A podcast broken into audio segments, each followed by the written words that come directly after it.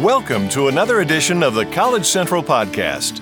Each edition focuses on a single career advice topic to help you succeed in your job search and career.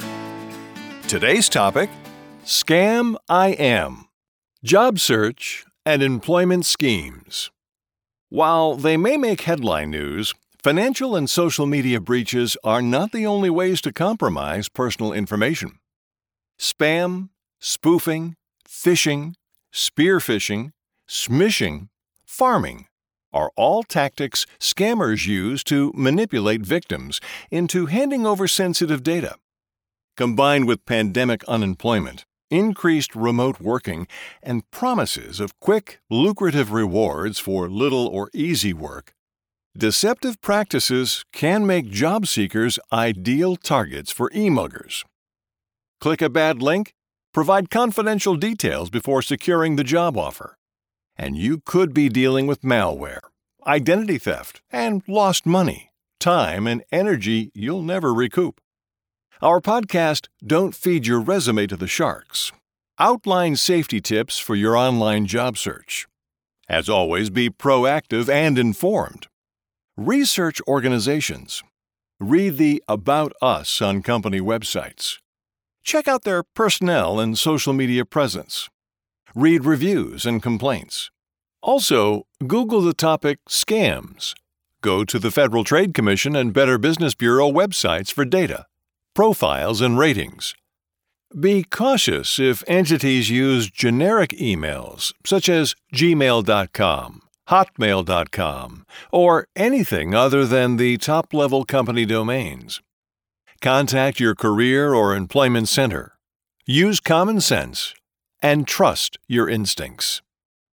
In addition, be aware of offers and those who require you to foot a fee or front money, or who request sensitive personal data before you're hired. This includes your Social Security number, birthday, bank account info, credit card details, credit report, W-2 and 1099 forms. Be wary of interviews via email, text, chat, or instant messaging, or someone who hires without asking for job qualifications, references, applications, or interviews. Here are just some examples of real or potential job search and employment scams. 1. Repackaging and shipping scams. You receive, repackage, and reship products for a fee. Simple, right? And easily done from home. However, the items are stolen, and the check for your efforts never arrives. You, unwitting or not, have committed mail fraud and, as an accomplice, may even be charged with theft.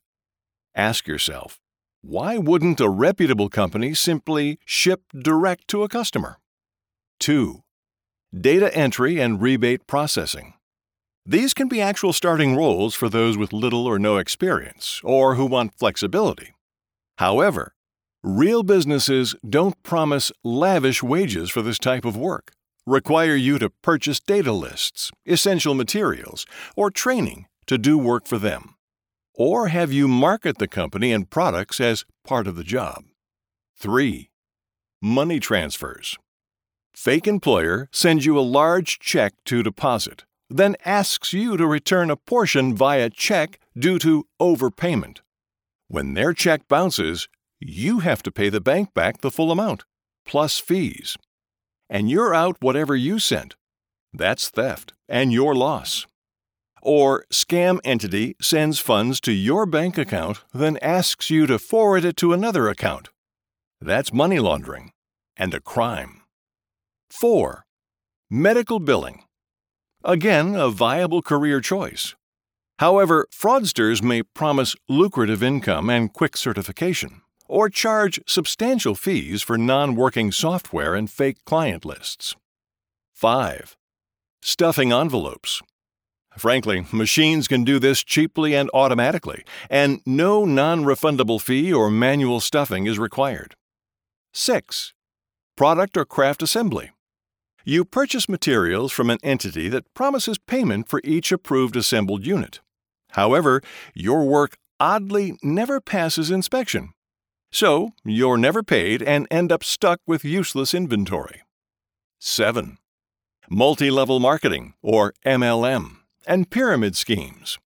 Instead of a salary, members promote products and recruit others for commissions from sales. Unfortunately, few see high returns, and many lose money. And schemes that recruit for cash flow rather than legitimate sales are illegal. 8. Bait and switch. Here, you find out that the job you're applying for isn't what was advertised. You're even pressured to sign on the dotted line and accept the offer. 9. Shady job placement services.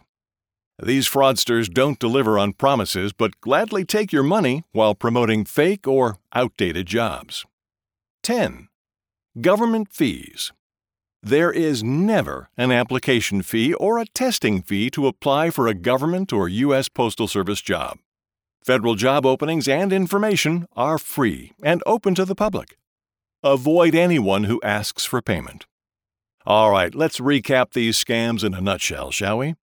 There's always someone looking to benefit at your expense.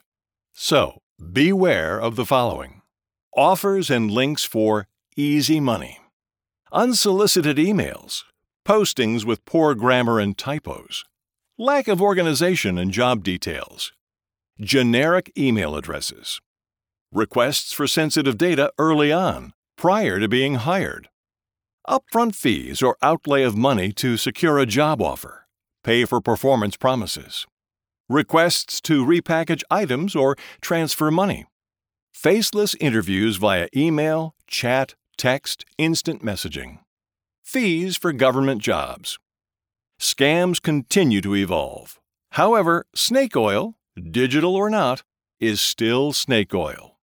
So, don't let down your guard or be pressured into anything. Research industry wages, and when in doubt, check it out thoroughly. You know the saying, if it sounds too good to be true, it probably is. Thanks for listening to this edition of the College Central Podcast. If you like what you just heard, pass along our web address, collegecentral.com. Register, search, and apply to over 500,000 jobs listed today. This has been a College Central Network production. The entire content of this edition of the College Central Podcast is copyrighted and the property of College Central Network, Inc., all rights reserved. College Central is a trademark of College Central Network. Join us next time for another edition of the College Central Podcast.